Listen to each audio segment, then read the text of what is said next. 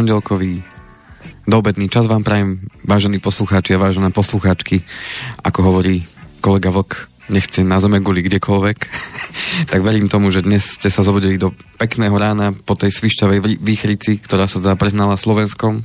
Už to tak pekne už ustalo. E, dúfam, že teda nepadali žiadne stromy, e, aby nebolo zase toľko veľa tých poistných udalostí. No a dnes teda po kratšej prestávke tento raz výnimočne nie z mojej strany, že by som ja, ja by som teda... to nerozmazával po Nechajte to tak. Áno. Rozmýšľam len, kde tie svište boli keď bola svišťavá výchrica. Svišťavá výchrica, vy ste to tu nezacítili? Tu? Ja som ukrytý medzi stenami, múrmi, obkolesenými miestnosťami. Áno. Takže ani neviem, čo sa deje vonku. Ale Počuli ste sa tam, že vyfúklo? Počul som, ale svišťavé som nepočul. U nás bolo aj svišťavé, lebo však my nedaleko máme taký ten lesík, tak tam som videl, ako tie stromčeky. Tam boli tie svište. Tam, tam boli tie svište, ako sa ohýbali stromčeky pekne, mm. takže, takže, ale zatiaľ poklepem, zatiaľ poklepem, nikto z našich klientov zatiaľ neoznámil, že by bola nejaká poistná udalosť, tak verím tomu, že... No, že, dúfajme, že to nebude že, ako predtým s tými stromami. Že to, bude, že to bude tentokrát lepšie. No ale je tu vidieť na tom, že to počasie je nepredvídateľné a síce nás môžu varovať nejaký deň, dva predtým, no ale čo spraví človek? príroda je mocnejšia, takže e, týmto len apelujem na to, že, že treba si dávať pozor. A dnes bude tá príznačná téma. Svišťava tiež? Svišťava tiež, presvištíme to veľmi rýchlo. A s názvom teda, prečo je dôležité čítať výpisy a tu tak si pekne urobím... To je pre Slováka veľmi príjemné, keď sa povie ano, vypisy. Vypisy, no krásne. Vidíte. E, takže e, tu si to tak pekne premostím v tom zmysle, že... To má aspoň manžel možnosť teraz manželke povedať, pán Kovalčík povedal, aby som si vypil. Áno. Tak som tak, prišiel. Tak som, tak, tak pijem. No. Takže e, tu premostím tým spôsobom, že e, keďže tieto svišťavé vetríky a možno aj iné, iné vrtochy počasia môžeme tak e, častejšie pozorovať v poslednom období, e, je možno, že sa to bude aj opakovať, tak práve preto mm. vo vzťahu k tým výpisom určite vám príde aj možno nový predpis na, na e, ďalšie obdobie v rámci poistenia vášho majetku. Ideálne si tú zmluvu e, niekde nájsť, či už ju máte niekde v nejakom šanóne, alebo ju máte možno v e-maili, ak ste ju neza, ne, nedávno uzatvárali. A je dobré rázať čas práve vtedy, keď vám to pripomenie tá spoločnosť, že vám takéto niečo príde, tak pripomenúť si, že čo v tej zmluve vlastne ja mám, na čo mi to slúži a mám ja vôbec takúto zmluvu a, a je naozaj v poriadku. To znamená, že e, ten výpis nám má trošku pripomínať, že niečo takéto platím, niečo takéto mám, pripomenúť si, prečo to vlastne mám, na čo to je dobré, ako mi to môže pomôcť zvládnuť situáciu, ktorá, ktorá môže nastať. Takže jedna z tých takýchto zmluv, alebo teda výpisov, ktoré prichádzajú, tak je práve aj tá majetkové zmluvy, ktoré, ktoré môžu prichádzať. Áno, keď sa to objaví v pošte, to nie je reklamný nejaký letáčik, ale samozrejme, oni si, oni si ten, ten, e, tú reklamu tam spravia, takže samozrejme vždy je tam aj reklama na to, že u nás môžete ešte toto, toto, toto to, a tak ďalej, takže určite tam aj tá reklama spolu s tým výpisom nejaká príde. No ale zaujímavé je sa pozrieť na to, že teda prečo venovať ten čas tým výpisom, pretože um, poznám prax, že príde výpis, a čo to je, dám to niekde do poličky, lebo v tom lepšom prípade otvorím list, pozriem sa na to zbežne a založím to do papierov, to je ešte ten lepší prípad. A, a tým pádom vybavená vec. A ja si dovolím teda tvrdiť z tejto mojej pozície za tých 16 rokov, ktoré teda venujem venujem tejto mojej profesii a tomuto môjmu poslaniu, tak viem, že je to veľmi dôležitý čas, ktorý je venovaný práve tým výpisom. A prečo je to dôležité? No, dáva mi to akúsi spätnú väzbu, akúsi mm, tú bilanciu toho minulého obdobia, toho minulého roka. To znamená, že tie výpisy mm, je ich množstvo, ktoré teraz prichádzajú práve v januári, niektoré prichádzajú samozrejme aj v iných obdobiach, podľa toho, kedy ste ktorú zmluvu uzatvárali. Ale gro tých výpisov a veľmi dôležitých práve prichádza v januári. No a koľko nám takých výpisov môže prísť? Tak poďme sa na to spoločne pozrieť. Tak začneme len od banky. Keď začnem len od banky, tak e, prichádza výpis z bežného účtu za celý rok. To znamená, niekomu príde e, fyzicky poštou, to už málo kedy. E, väčšinou ho nájdeme v tom našom internet bankingu v schránke správ alebo dokumentoch a tam máme ročný výpis za, za celý predchádzajúci rok. To isté máme v rámci sporiaceho účtu, to isté v banke v rámci možno podielových fondov, ak teda nejaké máme, ak tam niekde si pravidelne odkladáme alebo investujeme teda. Samozrejme prichádzajú výpisy z úverov, či už je to hypotekárny, spotrebný úver, kreditná karta a tak ďalej. To znamená, všetky tie výpisy nám v tej schránke môžu teda aj s najväčšou pravdepodobnosťou pristanú. To je ale toľko dôvodov vypiť si za rok. Áno. Ani toľko peňazí človek nemá, koľko výpisov. Takže z banky, z banky je to niekoľko tých výpisov, ktoré prídu. A potom máme tí, ktorí majú stavebné sporenie, tak samozrejme podľa toho, koľko tých zmluv o stavebnom sporení majú, tak toľko, toľko výpisov príde. Spomínal som už teda to poistenie majetku, tam to veľmi ani nechodí vo forme výpisu, ale skôr to chodí vo forme teda toho upozorňujúceho, alebo teda toho listu, kde, kde nám dávajú na známosť, že o mesiac je splatnosť alebo o dva mesiace je splatnosť toho nášho poistného. Avšak v rámci poistenia máme tých zmluv samozrejme viacero. Máme aj investičné životné poistenie, kapitálové životné poistenie, rizikové životné poistenie, prípadne kombinácie týchto poistenia. Tam zväčša to chodí k výročiu technického roku, teda keď som to uzatváral, neviem, 1. mája, tak vždycky chodí ten výpis po tom 1. máji, čiže po tom roku, čiže neprichádza teraz v januári. No ale to, čo je teraz veľmi často a veľa spomínané a skloňované eh, aj v médiách, okrem iných správ samozrejme, tak je práve výpisy v rámci dôchodkových sporení, alebo teda dôchodkových spoločností, či už je to druhý alebo tretí pilier.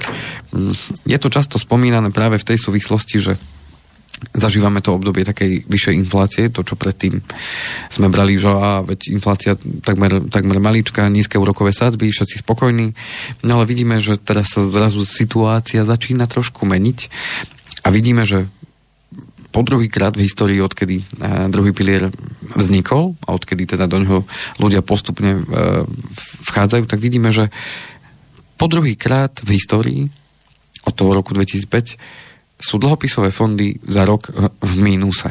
To znamená, že nie veľkom, ale, ale je tam mínus. Samozrejme, keď k tomu pripočítame infláciu, tak, tak ten mínus je reálny uh, o niečo vyšší. To znamená, že preto aj ten zvýšený záujem uh, jednak médií a jednak aj tí ľudí, ktorí majú k tomu čo povedať, aby informovali teda nás všetkých o tom, že pozor, pozor, treba sa tomu venovať, a treba, treba s tým uh, niečo aj reálne robiť. A o tom si povieme teda v tej našej ďalšej časti našej relácie. Možno, že to dneska ani nestihneme všetko, takže možno, že bude aj uh, druhá, druhá časť tohto, tohto tejto témy. Uvidíme, že ako sa rozprávam.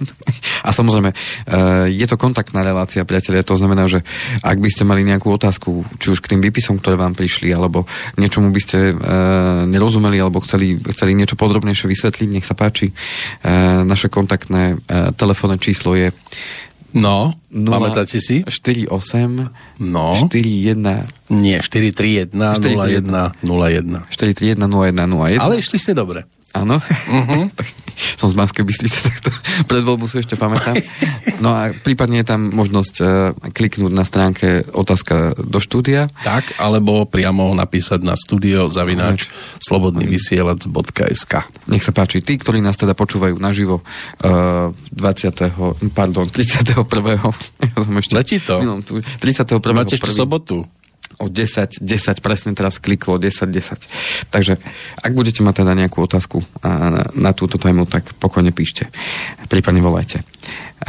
No a samozrejme prichádzajú výpisy aj z podielových fondov, tí, ktorí majú či už jednorazové investície alebo pravidelné investovanie, tak opäť stade už pravdepodobne vám dorazili do vašich schránok, teda výpisy. A teda vrátim sa naspäť, že prečo je to dôležité, no lebo je to lebo je to tá spomínaná bilancia za ten rok. To znamená, že keď si zoberieme len bežný účet, tak v bežnom účte vidíme čo? No vidíme tam naše príjmy a vidíme tam výdavky. To znamená, že vidíme za celý rok, koľko peňazí sme zarobili, respektíve toľko, koľko nám na účte pristalo plusov a zároveň vidíme aj tie výdavky. Takže tým pádom vieme sa pozrieť aj na to, že ako na tom teda som, či moje príjmy sú vyššie ako moje výdavky, alebo, alebo naopak. Zároveň vidím bilanciu za ten rok, ako som si sporil, ak mám teda výpis toho sporiaceho účtu. Samozrejme, v internet bankingu si ten prehľad môžete urobiť nielen za rok, ale, ale za akékoľvek obdobie. Ale zväčša ten, ten ročný výpis už tak preukazuje celý ten, celý ten, e, celý ten predchádzajúci rok, aké si obdobie, ktoré my teda tak počítame, že ten rok um, je, je taký, taký mílnik plánovací. A čo je veľmi podstatné, uh, vidíte tým pádom aj vaše správanie za ten rok, čo sa týka financií. Jednak čo sa týka tej výdavkovej, tej príjmovej stránky a samozrejme aj čo sa týka vašich návykov. To znamená, že či som naozaj povedzme každý ten mesiac, keď som si dal záväzok, ja neviem, pred rokom, že budem odkladať 50, 100, 150 eur mesačne a budem si vytvárať rezervu, či som to naozaj dodržal, či každý ten mesiac som dokázal, dokázal si tie finančné prostriedky od, odložiť. A zároveň máte možnosť analyzovať OK, nemohol som, lebo stalo sa toto. Mm, zmenil som prácu, alebo bol som bez práce, preto som nemohol odkladať, ale bol som rád, že som si nejakú rezervu vytvoril, lebo inak by sme asi mali ťažké obdobie, keby že tú rezervu nemá vytvoriť. Čiže máte možnosť analyzovať, aký ten rok bol, ako ste sa v tom roku správali vo vzťahu k tomu a k tým situáciám, ktoré vám v živote uh, do cesty prišli.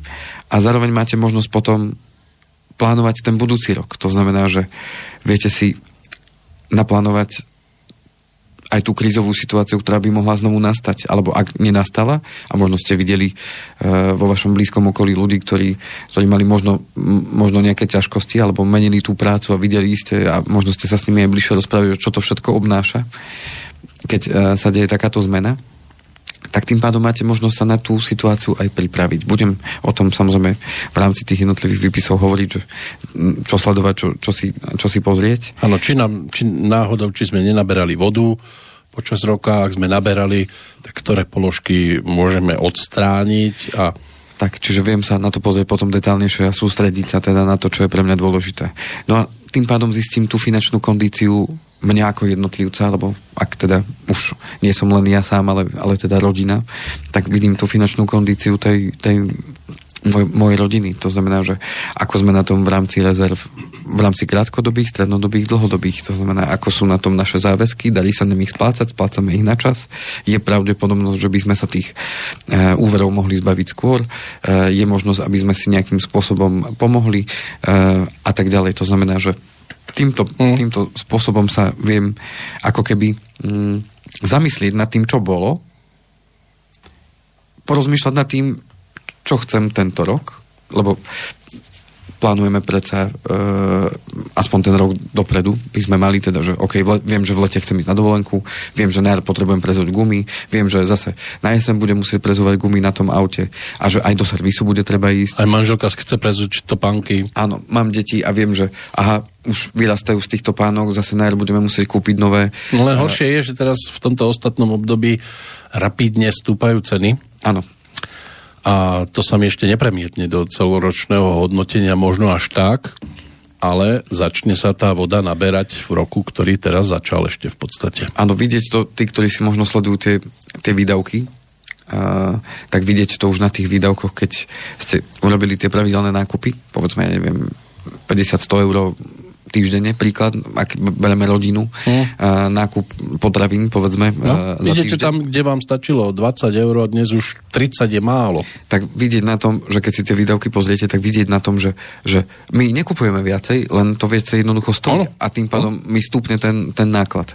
Čiže tým pádom inflácia, na chvíľočku budem o nej hovoriť, inflácia nám ukazuje akési nejaké priemerné číslo hej, v, tom, v tom košíku nejakom spotrebnom, avšak tá reálna inflácia u nás doma, a u vás doma teda, vážení poslucháči, je u každého iná a zároveň, zároveň je reálne vyššia. Je reálne vyššia práve z toho dôvodu, že nakupujeme potraviny, kde inflácia je priemer a určitých cien, teda v tom spotrebnom koši, no len niektoré tovary išli aj o viac ako 5% vyššie. No. Išli aj o 10, aj o 20, aj o 50 a niektoré našli by sme, že išli aj o 100% hore. To znamená, že tým pádom nám sa tá inflácia reálna v našich peňaženkách prejaví v oveľa vyššej miere ako tá priemerná, ktorá je uh, určovaná, ktorú si vieme prečítať uh, na štatistickom úrade. Tým pádom tá reálna inflácia je u nás v našich peňaženkách oveľa vyššia ako tá, ktorá je priemerná.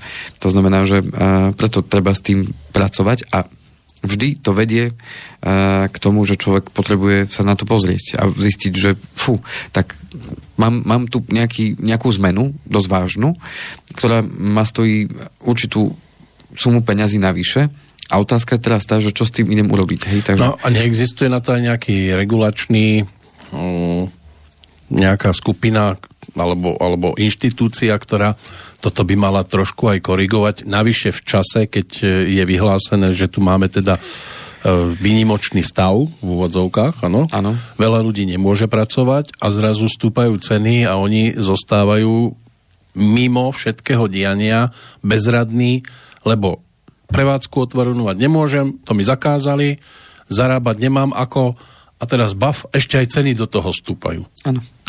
No, regulačný, he, regulačný nástroj. No, vždy existujú už len tie rúška, keď tí, ktorých vyrábali, až nechutne ich zdvihli, čo sa týka cien. Áno. A vy ste to museli mať, lebo vás proste nepustili nikde. A, a to, to sú rúška, ktoré ste predtým nepotrebovali k životu. Áno. Rozumiem, rozumiem otázke. A nikto to nezastavil, nikto im nedal po prstoch, prestante, je tu výnimočná situácia, nemôžete zdvíhať ceny takýchto vecí, plus ešte testovačky, ktoré ste tiež povinní si zaplatiť zo svojho, pričom v čase takom výnimočnom by sa mal štát postarať o to. To nemôže byť o tom, že jej, idú na nás utočiť vojsko nejakej cudzie, tak si každý kúpte pištol. Proste štát by mal vyzbrojiť ľudí, aby mohli chrániť tento štát. Áno. Nemôže to byť o tom, že to je výnimočná situácia, kúpte si to, lebo, nebude, lebo vás zastrelia. Hej? Tak aj toto je výnimočná situácia, tak doteraz ste platili nejaké tie dane, tak štát by mal vo výnimočnej situácii obyvateľstvo chrániť zo štátnych rezerv. Otázka, či nejaké... Lenže oni iba vytvoria lotériu a jedného ochránia. A otázka, či štátne rezervy sú. No, a, ale však asi áno, keď sa stále malo boli možnosti a investovalo sa do toho, do toho, do toho, do... na to sa našlo. Áno. E, samozrejme je náročné nájsť nejakú nejaký, nejaký nástroj plošný, ktorý by nejako mohol pomôcť. Videli sme, e, aspoň teda, keď som dobre zachytil, tak v Polsku, že e, znižili, znižili tú daň z pridanej hodnoty na potraviny a tak ďalej, či, čím vlastne ako keby skoligovali ceny. A na druhú stranu na druhú stranu, keď sa takéto niečo deje, e, samotná krajina tým, že veľa dovážame, No to je tá naša tak tým pádom, nesebestačnosť tiež. Samotná krajina, samotná krajina tým, tým pádom je závislá na tom vonkajšku a tam jednoducho, keď sa niečo udeje... Na, Ale vonku, rúška tie sa šijú aj na Slovensku. Samozrejme, teraz chcem sa dostať skôr k tým, k tým, k tým potravinám, lebo, lebo, lebo to je to, čo, čo pravidelne musíme nakupovať. Hej, tie rúška, keď to už poviem tak hlúpo, tak uh, OK, otázka, že kto nosí každý deň nové rúško. Áno, videl som. Niektorých hneď ano. rozpoznám, tento je fajčiar. Áno. Takže tým pádom, nechcem to bagatelizovať nejako až tak, ale samozrejme je to nejaký náklad navyše, ale skôr, skôr tu ide o, tú, o ten princíp toho, že na to, aby sme tie potraviny mohli mať... No ale to je dôsledok, za... že ľudia teda nemali na e, tie vyššie ceny rúšok, ano. tak nosili jedno, lebo to brali ako vstupenku. Áno, áno. Um, ja verím tomu, že tá situácia čoskoro teda sa vyriešia, že povedzme už o rok, o rok to už nikto z nás nebude musieť až tak veľmi riešiť. No, nebude chcieť, ale mnohí tomu už zostanú verní do konca života. Ja verím, že Lebo vraj ste v tom sexy. Aha. Teda netvrdím konkrétne, že vy, ale už, už aj také štúdie vyšli, aby, aby ľudí v podstate upokojili, noste to ďalej, lebo vyzeráte lepšie. Ja verím tomu, že tým som myslel, že celková tá situácia sa tak postupne. A že naučíme sa s tým žiť. No a, a tým pádom, ja viem, môže sa zdať, že, že teraz hovorím len za nejakú časť ľudí, že OK, no tak sa nám trošku zvýšili príjmy, no tak si navýšime príjmy aj my a, a veď to ako zvládneme. Viem, že pre mnohých ľudí je to vážna situácia, lebo Navonok sa môžu aj tvariť, že je všetko v poriadku, ale, ale máme prípady aj my e, od klientov, že, že jednoducho majú týždeň pred výplatou a majú na účte posledných 39 eur a povie si rodinka, že OK, tak chod na nákup, ale, ale uh, kúp len maximálne za 30, lebo, lebo tých 9 eur ešte sú tam nejaké, ja neviem, poplatky a tak ďalej. No. My nám to banka nestiahla, nešli by sme do minusu. A viem, že takých rodín je na Slovensku naozaj veľmi veľa. A tým pádom prečo sa rozprávať o výpisoch a prečo by mali ľudí zaujímať tie výpisy. No, lebo v každom tom výpise nájdeme, nájdeme aj možno priestor na to, že kde môžem ušetriť aj možno tých pár eur, len uh, keď tých výpisov nám chodí toľko, tak uh, aj to, za čo nemusím platiť, sa môže nazbierať do značnej sumy a môže to priniesť tej rodine uh, nejaké peniaz navyše. Ďalšia vec, začne človek potom automaticky premyšľať nad tým, že ako v každej krízovej situácii, OK, tak čo budem, čo budem robiť e, s tým, e, aby som zabezpečil seba a tú rodinu. To znamená, že začne automaticky premyšľať v tom móde, že potrebujem urobiť nejakú zmenu, niečo teda zmeniť.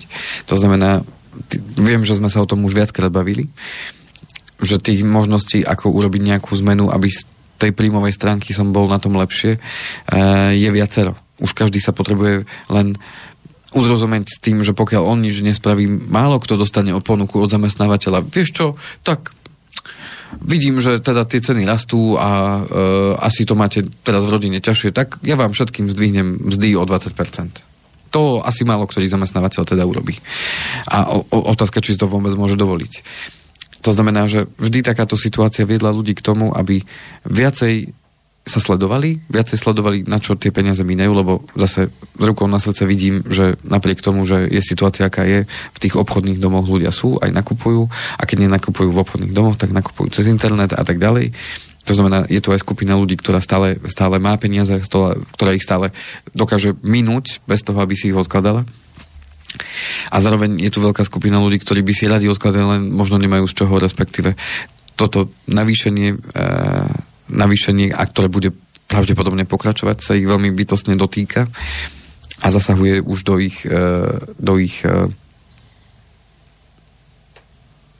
bežného života takým spôsobom, že zrazu už začínajú mať problém, teda nejakým spôsobom ukočiľovať tie svoje výdavky, tak moje odporúčanie, poďme hľadať tú cestu, ako, ako to zmeniť, ako navýšiť si ten príjem, hľadať ten spôsob, ako, ako, ako, si, ako si pomôcť. Aj pomoci navzájom. No a jeden z tých spôsobov je pozrieť sa aj do tých výpisov a zistiť, že kde a koľko mám peňazí a ako tie peniaze pracujú, lebo tie peniaze sú vlastne energia, ktorú ja som niekde musel vydať v tom zamestnaní. To znamená, ja som to musel urobiť, ja som uh, potreboval nie, niečo vytvoriť, nejakú hodnotu na to, aby mi, tá peniaze, aby mi tie peniaze prišli a ja som si ich niekde odložil, niekde mi ich spravujú a teraz malo by ma prirodzene zaujímať, že ako na tom tie moje peniaze sú, lebo jedného dňa budem z nich žiť.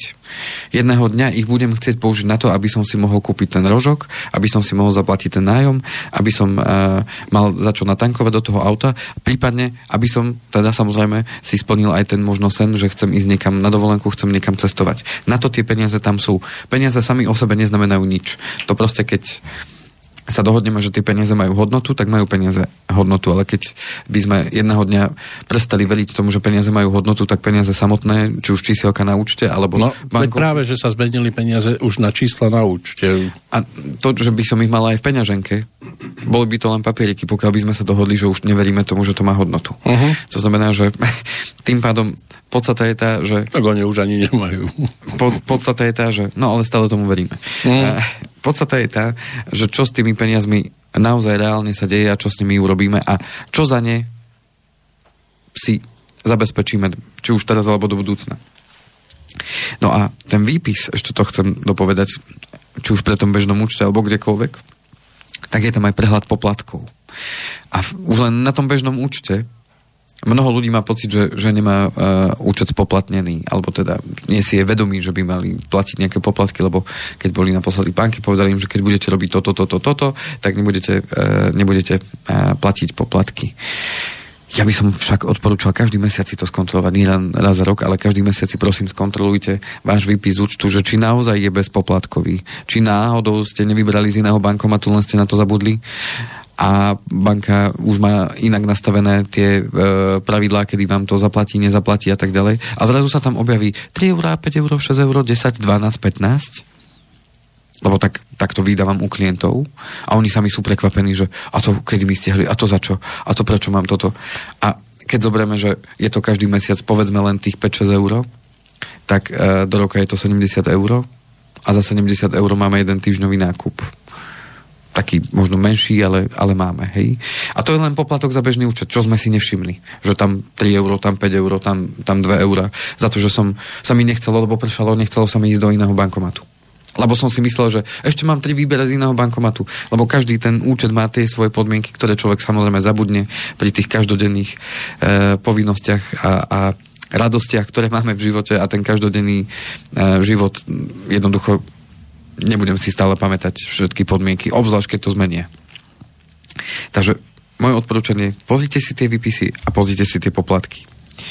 V rámci sporiacich programov, či už je to sporiaci účet, terminálny vklad alebo vkladná knižka, keď už je tu tak veľmi skloňovaná tá inflácia, tak treba si pozrieť, ako sa mi tie moje peniaze zhodnotili, lebo ak ich odkladám s nejakým cieľom, lebo vkladné knižky, terminované vklady boli veľmi obľúbené nástroje našich starých mám, ktoré tam odkladali peniaze pre vnúčatá alebo pre svoje deti, lebo, lebo tak sa to patrí. Moja stará mama to tak robila vždy, že každé jedno, die, každé jedno vnúča malo vkladnú knižku a ona tam každý mesiac alebo každé tri mesiac podľa toho, kedy mala, koľko dala, toľko dala, ale vždycky tie vkladné knižky boli a tie potom dostávali od nej všetky vnúčatá v 18 že im to dala, že to máš dar odo mňa, lebo už si dospelý a budeš potrebovať peniaze na to, aby si mal štát do života. Nádherná myšlienka, všetko krásne, avšak tá inflácia a jednak samozrejme aj tá zmena, zmena z toho, že sme šli z tej, z tej uh, socialistickej ekonomickej situácie a z toho ekonomického systému do toho kapitalistického a vieme, že tam boli obrovské uh, obrovská inflácia bola každý rok v tých 90 rokoch, tam to boli v desiatkách percent bola inflácia. A potom sa to postupne tak urovnalo, tak e, dnes je tá situácia veľmi podobná. Stále ešte sa nájdú terminálne vklady, aj, aj vkladné knižky, aj stále sa nájdú sporiace účty, kde ľudia majú množstvo peňazí a tá inflácia im z nich ukrojuje. A tá pozor, ja som, ak si spomínate, hovoril o tom, že síce máme údaj o priemernej inflácii, že je teraz blízo 5% za posledných 12 mesiacov. Ale tá reálna inflácia je vždy vyššia. Ako, som, ako sme sa aj rozprávali, že tie tovary, e, ktoré kupujeme bežne e, v obchodoch, tak niektoré išli aj o, o 10, aj o 20, aj o 30% vyššie. A tým pádom aj vaše peniaze, ktoré sú na 0,01%, tak keď a, takéto tovary a služby, ktoré budeme chcieť nakupovať za tieto peniaze, ktoré vy si odkladáte, povedzme rok, dva, 5, 10, tak potom akú budú mať hodnotu tie peniaze, keď oni nedokážu ani len tých pár percent jednoducho zarobiť. To znamená, by si myslel, že no tak zdvihli ceny, tak tam tí zamestnanci dostanú vyššie platy. No samozrejme. Vidíme to, ako to ide rýchlo. Áno, to už si stačilo všimnúť, keď sa zdvihlo, alebo teda menilo sa z koruny na euro. Áno. A zrazu to, čo stalo korunu, stalo euro, pričom euro stálo 30 korún že? Ano. Tak nejak to bolo. A keď som sa pýtal predavača v Orange, či aj jemu stúpol plat 30 násobne, tak samozrejme, že sa len zasmial. No jasne. To bol riadny ofajč na ľudí. Uh, tak sme sa prispôsobili tej, tej jednotnej mene. No. Uh, čo to je vlastne tá inflácia? Už len dáme túto infláciu a dáme si akurát prestávočku. Uh-huh aby sme si to vysvetlili, aby sme pochopili, že ako to vlastne celé funguje. A, a tým pádom aj tí posluchači, ktorí to možno poznajú, tak si to len tak oživia. Tak inflácia je v podstate zvyšovanie cien tovarov a služieb v hospodárstve. Je to z latinského názvu, ktorý znamená v preklade nadúvanie alebo nadutie. Hej? To poznáme. A má za následok znižovanie kúpnej sily peňazí. To sú také základné e, charakteristiky tej inflácie. To znamená, že v čase nám stúpa cena tovarov a služieb a tým pádom my to meriame ako e, to percentuálny rozdiel oproti nejakému obdobiu a vnímame to a nazývame to a pomenovali sme to, že je to inflácia. No, tú infláciu poznáme, a ktorú teraz je veľmi často sklanovaná, tá nákladová inflácia. To znamená, že zvyšovanie cien vstupov. A keďže sme tu počuli za posledný pol rok veľmi veľa informácií, či už aj e, tu v Slobodnom vysielači alebo aj v médiách, o tom, že tie ceny vstupov sa nám zdražujú. To znamená, že nám stúpa cena energií, bolo veľké halo okolo toho, lebo samozrejme je tu nejaký ten green, green deal, či ako sa to volá, a tým pádom vypínajú sa tie už neekologické spôsoby vy, vyrábania energie a tým pádom a tá energia samozrejme bude drahšia. A akurát nám, mám ja taký pocit, že nám zabudli povedať, že tým pádom logicky sa to bude všetko dvíhať. Lebo je to krásna myšlienka, áno, aby sme si ochránili našu planetu a aj ochránili všetko okolo toho, ale ako keby nám zabudli povedať, že bude to niečo stáť. Ako vždy. Každá zmena niečo stojí. A tým pádom, ako náhle sa zvyšujú vstupy, tak automaticky aj ten výstup, ktorý z toho prichádza, čiže keď poholné hmoty energie, keď to len tak zjednoduším, sa nám ich ceny zdvihnú, tak ten výrobca a následne aj ten predajca m, mm, automaticky zvýši tú, tú cenu, lebo ten, ten náklad tie náklady na, na vyrobenie či už nejakej služby alebo, alebo nejakého tovaru vstúpli, tak tým pádom automaticky bude aj tá cena vyššia. A tým pádom vidíme to práve to, čo vidíme teraz, a zažívame všetci, že tie ceny tovarov a služieb začali rásť rýchlejšie. No a samozrejme infláciu ovplyvňuje aj množstvo peňazí v ekonomike. A to zase sme tiež začuli, tí, ktorí možno sledujú aj tie ekonomické správy, že teda prestala americká národná banka ďalej tlačiť peniaze, a začala zvyšovať úrokové sadzby, to znamená stiahujú z obehu tie voľné lacné peniaze, ktoré teda tu boli istú dobu a tým pádom zvyšujú sa úrokové sadzby a zrazu tých peniazí je menej v obehu. U ľudí to inklinuje práve k tomu, že majú tendenciu sporiť a nie, nie míňať, lebo keď ceny tovarov začnú stúpať, napríklad nemyslím tým samozrejme potraviny, ale myslím tie tovary, ktoré si nekupujeme každý deň, ale kupujeme raz za čas, povedzme, ja neviem, nový televízor, nový počítač, uh, nové auto, tak tieto tovary, keď aj sme zaznamenali aj to, že aj tie čipy začali byť teda problémom minulý rok a niekde dodávky naozaj meškajú aj mesiac, aj dva, aj tri aj, a tak ďalej. A keď je vysoký dopyt, tak cena rastie, no ale potom si ľudia rozmyslia, no tak OK, tak ja si ten počítač nekúpim, nechám si ešte ten starý a nebudem, nebudem investovať do nového, keď je taký drahý. To isté si môžu povedať s autami a tak ďalej. A to môže potom postupne tú cenu stlačiť dole. Otázka kedy. A to môže zase spustiť ďalšiu, ďalšiu, ďalšiu vlnu iných reakcií, ktoré teda môžu v rámci tých ekonomik prísť. No ale ako tú infláciu meriame, tak existuje index spotrebiteľských cien, kde sa sleduje vývoj cien v určitom spotrebnom koši. Ten spotrebný kôš je v podstate kombinácia tovarov a služieb, ktoré teda domácnosti nakupujú, alebo ktoré teda majú, čiže sú tam potraviny, e, sú tam pohonné hmoty, samozrejme sú tam určité základné služby, ktoré využívame. No a tu práve sa dotknem tomu, že každá tá domácnosť má svoj spotrebiteľský kôš, hej, lebo sú tam samozrejme premietnuté ceny tých základných služieb, že idete ku kaderníkovi, e, dámy, že chodia na... No ja nie. A tak ďalej. Áno, niektorí, preto vravím, že každá domácnosť má svoj spotrebiteľský kôš. Keby ste videli teraz pána Kršiaka, tak vidíte, ako, ako v tejto veci sa uh, od Za mňa by sa kaderník nemal šancu vybúriť, to je to. Pravda, že by to bolo rýchle. No. A, a, by ste dostali zľavu. Ale keby aspoň, že to mám primerané cenovo, ale ja budem platiť rovnako ako vy, to je tá hlúposť. Treba sa dohodnúť. No. no, takže tým pádom takto merieme tú infláciu a tým pádom tá inflácia nám teda hovorí o tom, že čo sa teda deje. No a prečo je tá inflácia dôležitá? No lebo potrebujeme ju sledovať vo vzťahu k tým našim peniazom, ktoré máme niekde odložené, lebo keď tie naše peniaze nedosiahnu ani tú hodnotu tej inflácie, to znamená, že strácajú na tej hodnote, lebo o rok si za tie isté peniaze, keď sa mi zhodnotili 0,1% napríklad, čo býva bežné na tých spoliacich účtoch, ale inflácia za ten predchádzajúci rok bola povedzme 4%, tak ja som stratil 3,9% na hodnote. Čiže moje peniaze stratili na hodnote 3,9%. Čo si niekto môže povedať za rok? Čo to je za rok? 3,9%, to si ani nevšimnem. No len keď tam tie peniaze máme 2, 3, 5, 10 a viac rokov, tak sú to už veľmi citeľné straty. A keď si to neviete možno predstaviť, tak si predstavte to, že koľko malo hodnotu 100 eur, že koľko má hodnotu 100 eur dnes, keď si to predstavíte ako, čo si môžete kúpiť za 100 eur, napríklad ten nákup, aká hodnota bola 100 eur pred desiatimi rokmi, to znamená v roku 2011 alebo 2012 a aká hodnota bola 100 eur, čo je viac ako 3000 korún v roku 2001 možno vám v tom pomôže, keď sa pozriete možno okolo seba na nejaké tie spotrebiče, alebo ak si odkazáte nejaké bločky a tak ďalej, že, že aké, aké tie ceny boli vtedy. A zároveň keď sa pozriete aj aké boli mzdy vtedy. A koľko to bolo peňazí vo vzťahu k vašej mzde. Takže tým pádom toto je tá inflácia a preto je to veľmi dôležité, aby sme sa o tom rozprávali a sledovali práve tie výpisy každý rok.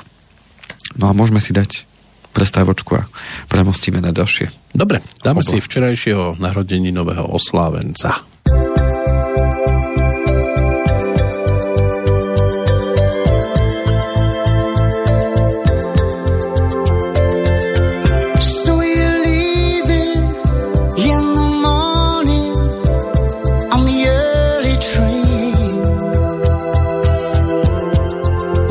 could say everything's alright, and I could pretend and say goodbye.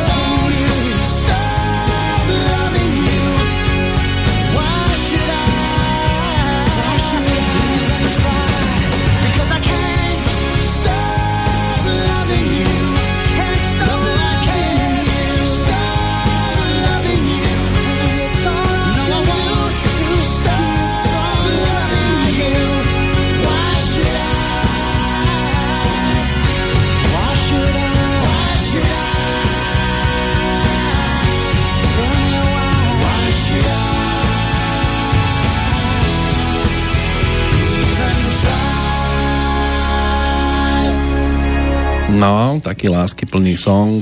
Včera si 71. narodeniny pripomenul Phil Collins, teraz nám spieval o tom, ako nemôže dať niekomu s Bohom, nemôže prestať ľúbiť. Niekto takto veľmi náklonnostne sa prejavuje smerom k financiám a najradšej by na tých peniazoch spal. Stávalo sa, že boli vkladné knižky pod bankúšom a to sú moje grošiky, moje grošiky, moje alebo, grošiky. Alebo v zavaraní nových pohároch na povale. Áno, vy ste mm-hmm. tam schovávali? Ale nie, nie, to otec mi rozprával ešte ako uh, aktívny hasič, tak raz... Do tak, ponošiek sa to pchalo. Raz takto uh, hasili jeden, jeden taký domček drevený a uh, pán nešťastný plakal pred, pred domom a ho tak utešovali, že teda veď nič sa nestalo, veď zhorel dom, postavíme nový. No ale za čo? To bolo ešte za, za, za toho onoho režimu, takže vtedy, vtedy sa asi viacej možno pomáhalo, ale jednoducho, jasné, však človek má emócie, veď má vzťah k tomu domu a tak ďalej a on strašne nešťastný bol, plakal tam. No. No a potom z neho vyšlo, že on tam mal skoro 700 tisíc korún odložených v To bol teda drahý oheň. Mm. A to už nikto vám nenahradí. Takže no ale vtedy sa aj naozaj viac pomáhalo, lebo bolo to tak, že dnes stavia Fero, tak ideme Ferovi na stavbu. Áno. A o pol roka bude stavať Jožo, tak zase pôjdeme Jožovi na stavbu a takto si ľudia vzájomne pomáhali. Ja Skúste dnes niekoho presvedčiť, aby vám išiel pomôcť na stavbu. Ja to ešte vnímam stále uh, u tých uh, klientov, ktorých mám uh, na dedinách, keď to nazvem tak, že malá obeda, alebo teda dedina. A tam, keď je tá, tá správna partia, že tak, tak to naučili tí rodičia, tie svoje deti, a tie deti to opakujú samozrejme tie vzory správania, tak uh-huh. bolo pre mňa veľmi príjemné vidieť tu nedaleko, a, že, že takto to funguje, že naozaj, že... Ešte to niekde dá sa nájsť také niečo. Áno, áno, čo je super a tak by to malo byť. No ľudia by samozrejme mali myslieť aj na to, že e, dobre, teraz nepôjde mu pomôcť, lenže môže prísť skaza, jemu, môže sa stať aj mne. A nikto mi nepríde pomôcť. Áno. To, to, čo robím inému, robím aj sebe. A či už robím dobré, alebo Tak zle. ako ten požiar. Áno. No. OK, tak poďme späť na tie naše vypisy. Naše. Vaše. Ja naše som rýchlo hotový. no, prichádza... ja, tam, ja nemám, že vypisy, ja mám len vyp. Isi sa už nezmestí. Áno. Takže po tých sporiacich programoch, keďže tam si už vieme pozrieť, že či je to OK, alebo nie je OK, tak tam prichádza výpis z hypotéky a zo spotrebných úverov, čiže z tej druhej stránky, že my niekomu niečo platíme. Tu paradoxne nám tá inflácia pomáha. Pomáha splácať ten, ten dlh, pretože zase tá inflácia pôsobí na ten dlh uh, presne naopak. To znamená, ako keby znižuje uh, ten náš dlh tým, že tá hodnota peňazí, ktoré som si požičal pred desiatimi rokmi, už dneska je oveľa nižšia ako, ako bola, hej, čiže práve pri tých dlhodobých programoch nám tá inflácia pomáha. No a čo je tu veľmi dôležité si pozrieť samozrejme, a, aký je zostatok úveru, koľko sme splatili z tých požičaných peňazí, lebo tam máme pekne informáciu, že požičal som si toľko, zaplatil som na úrokoch toľko a z istiny som splatil toľko, pretože tá splátka mesačná obsahuje aj istinu, aj tú splátku úroku. No a čo je veľmi dobré, a veľmi dôležité si všimnúť, ako dlho mám fixovaný úrok, to znamená, že kedy sa mi tá úroková sazba bude meniť, tzv. fixácia, a dokedy ešte budem splácať ten úver, to znamená tú dobu splatnosti. A samozrejme výška splátky ako takej. Na čo tu chcem upozniť a prečo je dobre si to pozrieť? Isté ste mnohí z vás zachytili aj informácie o tom, že, že už v susednom Česku teda sa zvyšujú úrokové sadzby. Aj sa zvyšili v minulom roku, aj sa budú v tomto roku. Zachytili ste určite, že aj teda, aj som spomínal, že tá americká a, Národná banka FED bude tiež zvyšovať úrokové sadzby, aj sa nechali počuť. Ako sa volá? FED? FED. Ale FED. Aha, tam je Dčko na konci. Hm. A Európska centrálna banka zatiaľ sa nechala počuť že, že neuvažujú nad tým, že by tento rok zvyšovali úrokové sadzby z prozaického dôvodu eh, kvôli vysokej zadlženosti členských krajín, niektorých, eh, kde takýmto zvýšením a stiahnutím tých voľných peňazí z obehu by bol veľký problém pre tie krajiny. Takže uvidíme, čo sa bude diať, lebo ja si teda nepamätám, že by takáto situácia nastala a som zvedavý, ako sa to bude riešiť. Ale v zásade je veľmi dôležité sa práve pozrieť na ten váš úver, hypotekárny úver a zvážiť, čo s ním spraviť. Ja tu teraz nebudem dávať návody, alebo hovoriť teda o tom, že tak keď máte takto, tak urobte takto. Naozaj to by sme tu boli veľmi dlho. Ja len chcem, aby ste sa vy na to pozreli a, a zvážili, že či, či ten hypotekárny úver je tak, ako je dobre. Lebo každý prípad je individuálny. Niekomu sa môže hodiť viac toto, alebo niekomu toto. To znamená, že dôležité sa pozrieť práve na tú dobu dobu splatnosti a tú fixáciu úroku, ktorú máte. To znamená, že moje odporúčanie je určite sa pozrieť na to a, a zvážiť, že či tú fixáciu nechať tak, ako je, prípadne ju urobiť na dlhšiu. Logiku dáva, že by mala byť dlhšia ako kratšia radšej v, tej, v tomto období a obzvlášť vo vzťahu k tomu, že nevieme, čo sa bude teda na tom, na tom trhu a s úvermi diať. Zatiaľ teda, ako hovorím, Európska centrálna banka hovorí, že nebude zvyšovať úrokové sazby, ale otázka, dokedy to tak bude, ťažko povedať.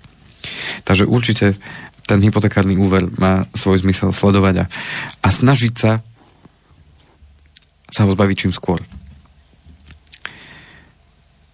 Samozrejme, individuálne u každého. není, to, není to pravidlo, ktoré musí platiť u každého rovnako, že zbaviť sa ho čím skôr. Závisí, závisí od toho viacero faktorov. No a potom tu máme ten spotrebný úver. Ten spotrebný úver je zväčša úrokovo oveľa vyššie ako, ako hypotéka v súčasnosti. Takže aj tam je veľmi dôležité všímať si práve tie zaplatené úroky a tú splatenú istinu a takisto dokedy je tam tá doba splatnosti. A týchto úverov, to už asi uh, nikto nebude o tom polemizovať, týchto úverov je určite najlepšie sa zbaviť čím skôr. To znamená, čím skôr splatí ten spotrebný úver, pretože keď si pozriete práve ten výpis, tam mám úplne jasno napísané, že koľko ste zaplatili na úrokoch a koľko sa splatilo z tej istiny a tam máte jasnú odpoveď na to, že prečo sa ho zbaviť čím skôr, no lebo sú tam tie úroky naozaj vysoké. Keď je to do 6%, berie sa to ešte ako inteligentný úver. Ak je to nad 6%, už je to naozaj veľká suma peňazí a tým pádom sa treba toho úveru zbavovať. Aj po častiach samozrejme stále so zabezpečenou rezervou. Nie, aby sa teraz niektorí poslucháči, OK, tak ja to idem splatiť, mám tu vytvorenú rezervu a teraz celú ju šupnem, len aby som sa zbavil časti spotrebného úveru. Určite nie, pretože tým si môžete ešte viacej ublížiť. Ale po častiach, ako keby to odkrojiť čas toho úveru a, a tým pádom sa vám zniží splátka, zase si môžete viacej odložiť. Zase, ja neviem, o pol roka, o rok, kedy sa vám dá zase odkrojiť z toho úveru a jednoducho zbaviť sa ho skôr, lebo tým znižujete to najpodstatnejšie a to je tá preplatenosť.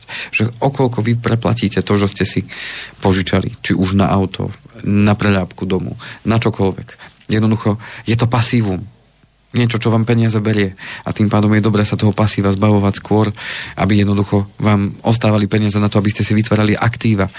A aktíva sú všetky tie vaše finančné prostriedky, ktoré zainvestujete s tým, že vám to peniaze prinášať bude v budúcnosti, alebo prípadne aj hneď. To znamená, že pokiaľ to vnímame, že mám svoj dom a do neho investujem a jedného dňa to bude, to je moje najväčšie aktívum, tak bude to jediné aktívum vtedy, keď vy z toho domu odídete a budete ho prenajímať a brať za to a inkasovať za to peniaze, tak vtedy to bude pre vás aktívum. Lebo vám prináša peniaze.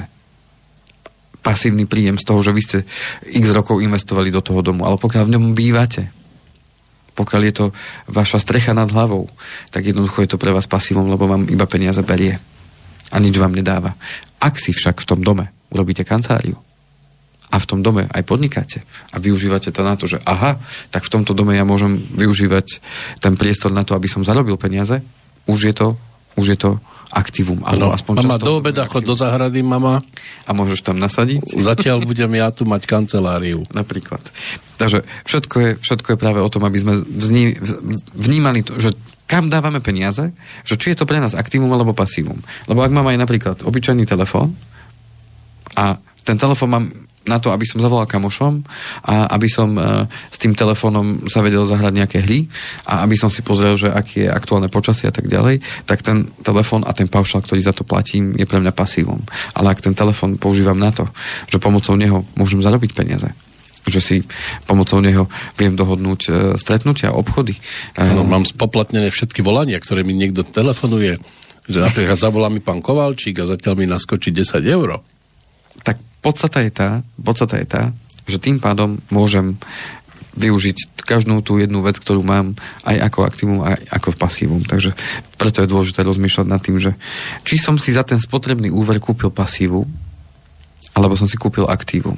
To znamená, že aj za ten spotrebný úver, ak si kúpim auto, ale pomocou toho auta viem zarobiť viac peňazí, lebo budem častejšie môcť ísť niekde, alebo respektíve budem môcť e, zarobiť viacej peňazí, tak môžem, môžem to brať ako, že som to využil na aktívum. Ale môžem to aj použiť na to, aby som chodil na výlety, ale v končnom dôsledku mi to len zvýšil komfort môjho života a nejakú zvýšil moju životnú úroveň, ale nepriniesil mi to ďalšiu, ďalší efekt. OK, takže toť vo vzťahu k výpisom, ako ich čítať a čo tam nájdeme teda v rámci, v rámci tých úverov. Uh-huh. No a poďme teraz na tú príjemnejšiu stránku toho tu, keď si vytvárame tu, tu, tie rezervy, tak ešte stále má mnoho klientov práve stavebné sporenie. Vieme, že už tak vy hovoríte príjemnejšiu, niekto už trpí, keď si ešte má hľadať. Však už som priškrtil opasok 30 krát. Áno.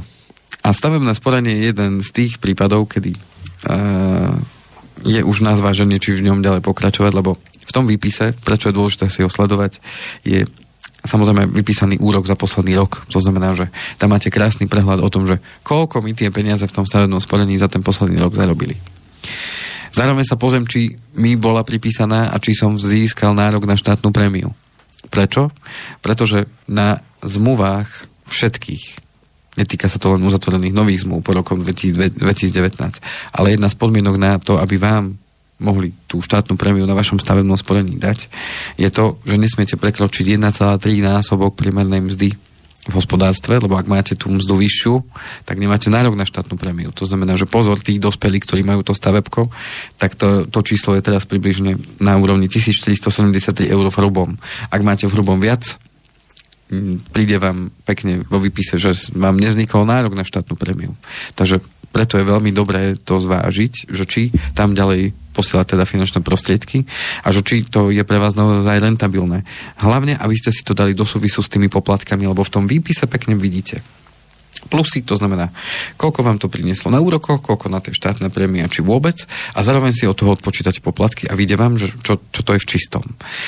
A tým pádom, pokiaľ v čistom je to viac a zaujímavo viac, je to OK. Ale pozor, môže sa to stať práve u tých, ktorí majú tie vklady nižšie, povedzme, že tam spolia 30, 40, 50 eur, tak môžu zistiť, že, že tie poplatky sú aj vyššie ako to, čo na tom zarobili a vtedy je na zváženie, že či v takomto niečom pokračovať alebo nie.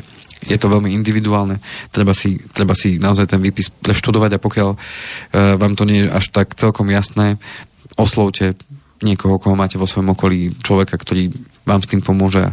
Pomôže vám rozhodnúť, čo, čo s tým ďalej urobiť nie, že to urobí za vás, ale pomôže vám rozhodnúť sa.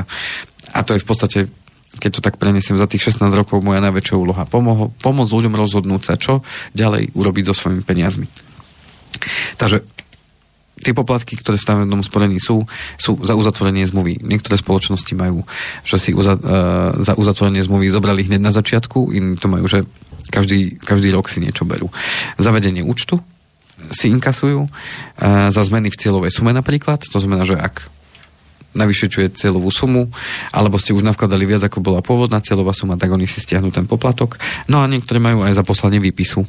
To znamená, že tam sa vám to pekne zráta a vidíte, že či to má zmysel alebo nie. Mne je to strašne ľúto, že to stavebné sporanie mm, tak decimovali, a, ale už s tým bohužiaľ nič nespravíme. Takže tým pádom určite je dôležité otvoriť aj tento výpis a pozrieť si ho, ako to tam vyzerá. A urobiť potom uh, ďalšie kroky a rozhodnutie, že čo s tým ďalej. No a máme posledných 10 minút, no. keď tak dobre pozerám. 5. 5, ho, tak neviem, či to už nenecháme aj na ďalšiu časť, ale ešte teda spomeniem, lebo tu prichádza to, čo to je veľmi často skloňované práve v tom, v tom mediálnom svete, a o čom sa teraz veľa hovorí a veľa píše, tak dám k tomu také antre a, a dopovieme si to asi v tej, v tej ďalšej relácii.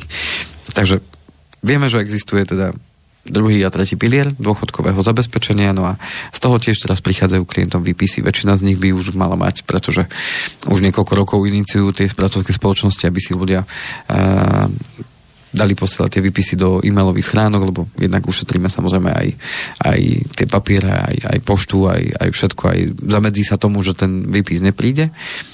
No a tým pádom už väčšina z vás pravdepodobne, vážení posluchači, tie výpisy bude mať.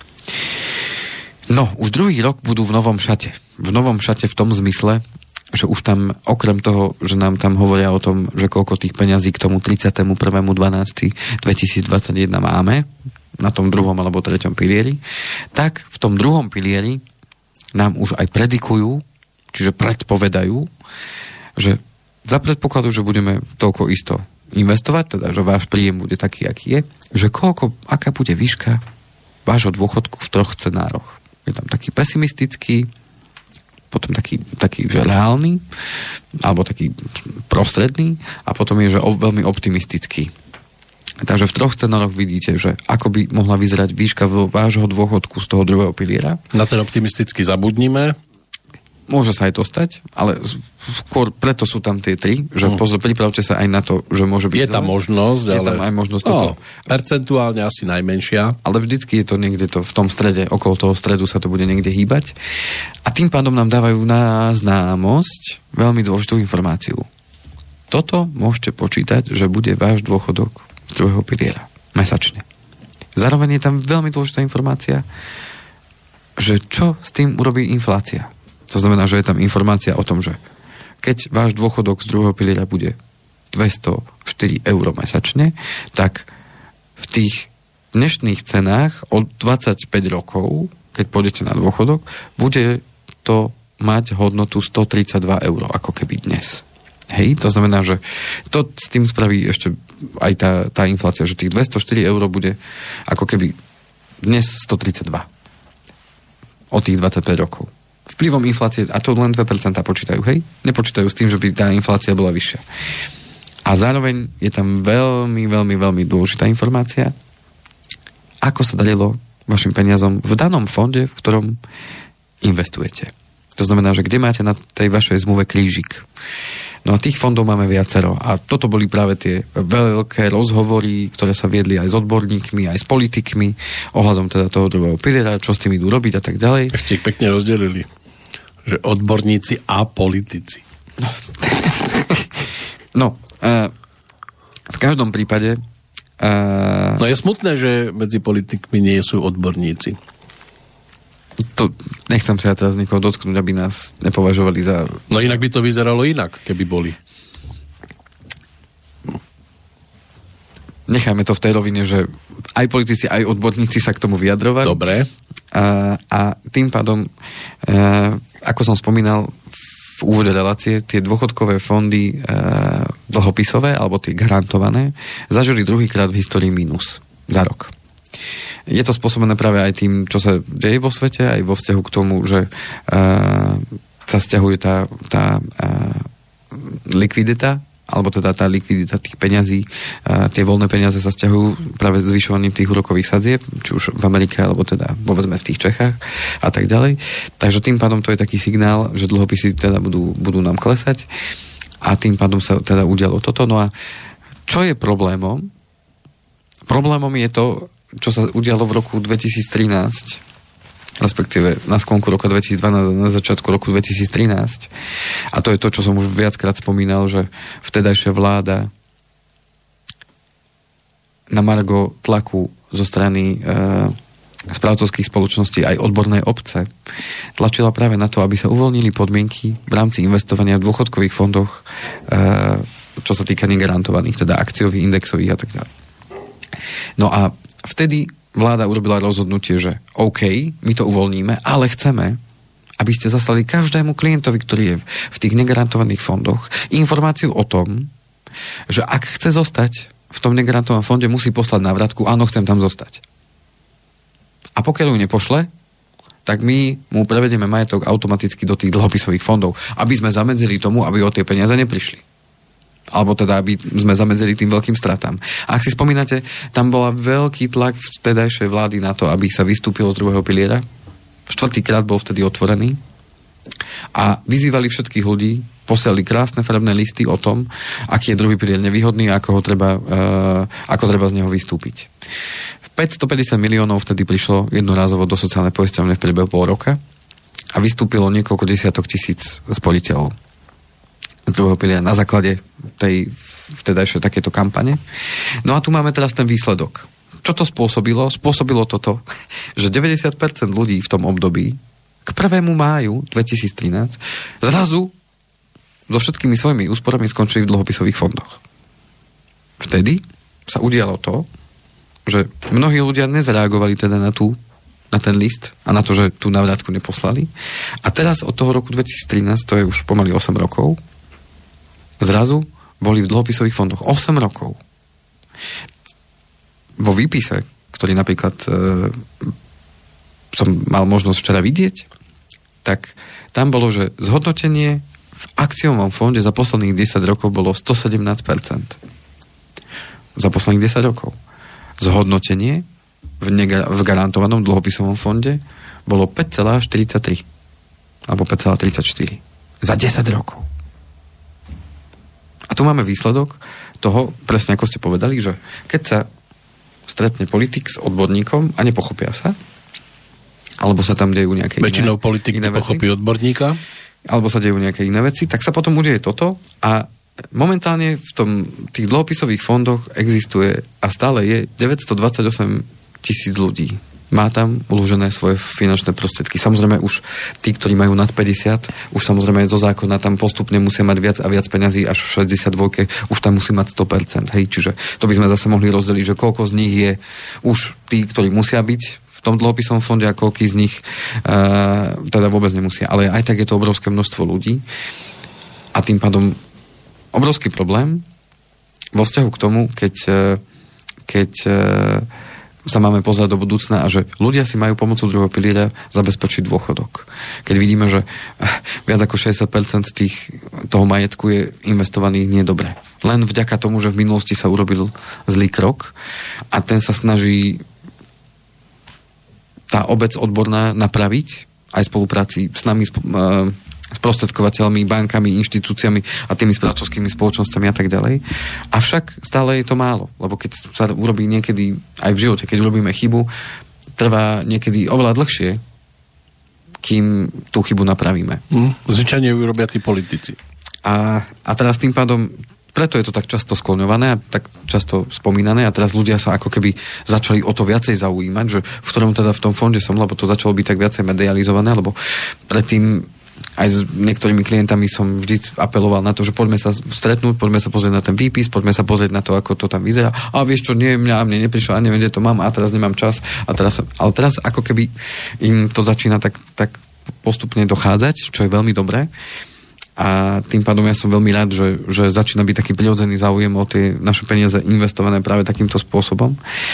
A je pred nami veľa práce, a tým pádom ja vyzývam každého z vás, aby ste si naozaj našli čas, chvíľku. Na to nepotrebujete mať hodiny času, ale našli si chvíľku na to, aby ste si ten, ten výpis uh, našli v tých stránkach, či už mailových alebo fyzických, aby ste si našli čas na to, aby ste ich aj otvorili a pokiaľ vám tie výpisy neprichádzajú, alebo máte neistotu v tom, že či vôbec druhý pilier máte, alebo kde ho máte, ako to máte nastavené, viete vždy kontaktovať či už vášho najbližšieho sprostredkovateľa, prípadne viete kontaktovať priamo sociálnu poisťovňu a tá vám povie, že kde máte druhý pilier či ho máte a tak ďalej. A následne viete potom kontaktovať tú správcovskú spoločnosť, aby vám to zaslali. A ja už len poviem na záver a môžeme sa potom samozrejme pozrieť na, na mm, bližšiu takú analýzu toho, toho druhého piliera, tých, tých zhodnotení a čo, čo s tým teda urobiť.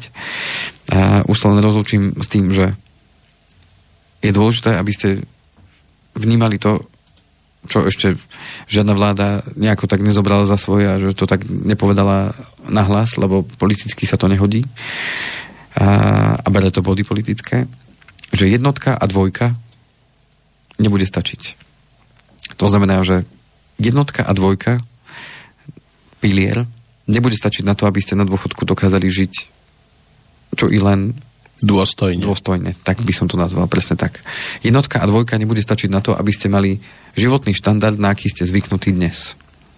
Jednotka a dvojka bude polovica toho štandardu. Berte to tak. Čím viac detí, tým sa budete mať lepšie. lebo sa o vás môžu postarať. Tak, ale pokiaľ... Ak ste mali jedno alebo žiadne, tak budete krkať. Dôležité je, že s tým ešte máme čo spraviť. A v tej ďalšej no, v 50 už ďalšie deti by som ne, nenaháňal. ešte stále máme čo robiť a máme čo spraviť, aby sme si mohli pomôcť. Aj tak to myslím. Aby sme si mohli pomôcť. Mm-hmm. To znamená, že uh, v tej ďalšej relácii si o tom povieme viac.